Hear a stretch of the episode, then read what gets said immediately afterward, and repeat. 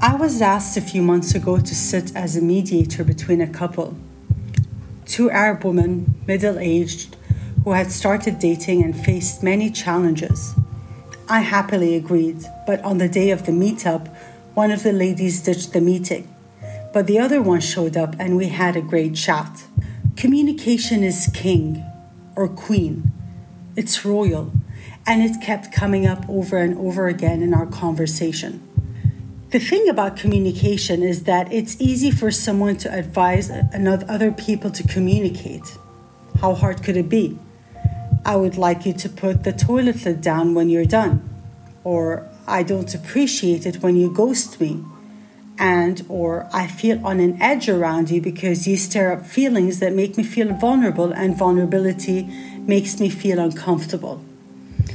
But we all know that speaking our truth comes with practice and knowing your values and who you are, along many other factors.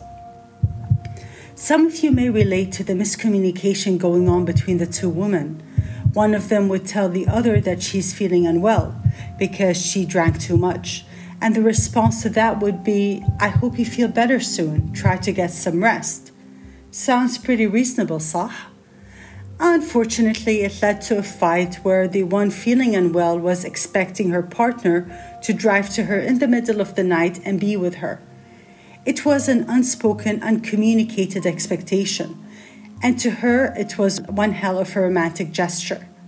After a few rounds like these, the lady who spoke to me thought Hafsat al-Dars.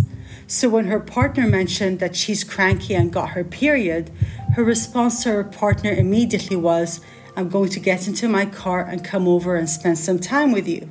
The interesting thing is that that response still got her into trouble and she was asked not to come over and give her partner space.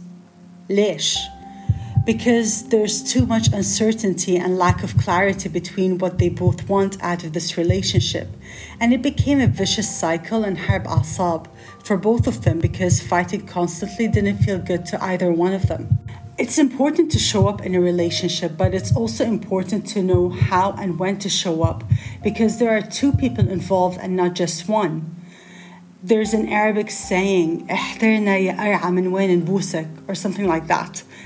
Sometimes we hide behind emotional immaturity because of our insecurities and wounds.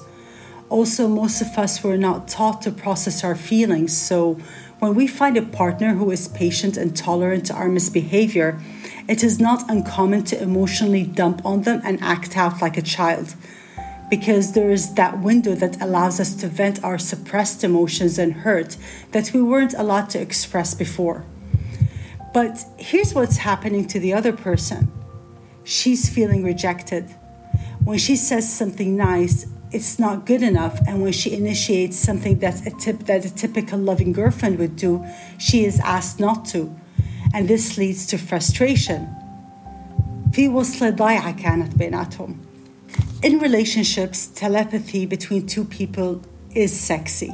It's beautiful. But it's not a benchmark to how much the other person loves you and must understand your every need. Using codes can be fun, but unless these codes are clarified between two people, then it's important to understand that sometimes the other person will miss the sign, and it's important for you to show up as an equal and help them realize it and by speaking to them about it, not shouting or accusing them of not loving you or getting you. It is not our job to fix someone. It is not our job to make up for someone's childhood or bad experiences. It's our job to, so- to sort out our internal challenges to allow a safe space and better communication for the two involved. Because in the end, no matter how much you love that person, whatever they are experiencing is not your story. It is theirs. And the universe and God has plots coming your way, and you need to show up for them in the best way possible for you. Communication outside the bedroom helps break down walls inside the bedroom. And that's the beauty about communication. It builds a different bond with your partner. It helps bridge an understanding between what is within limits and what is off limits, with minimal frustration and feelings of rejection. It's a bond that is non sexual, and there are so many ways to express a connection and love that is far from sex. Listening and communicating is one of the big ones.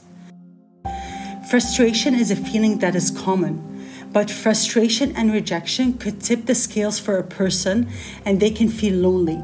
And loneliness becomes a bit dangerous because it could potentially lead to someone feeling that their personal worth is based on whether or not their partner has agreed to have sex with them or not. So, what's the key? Creating a safe space for communication letting go of the cultural culture scripts in your head on how sex should be. And if they love me then they will do this or that for me. Think of the two women i just mentioned and how the gap tripped them hard. I'm going to speak later about the culture scripts around sex. But for now if you were to create a safe space for communication it would be something along the lines of allowing the other person to express what they like and dislike while you actively listen without interruption and then, when they are done, and only when they're done, you give yourself permission to let them know what you like and dislike while they actively listen without interruption. Rome wasn't built in a day. And just because two people have an instant connection and decide to be together doesn't mean that everything else needs to fall into place right at once. Thank you for listening in and see you next time.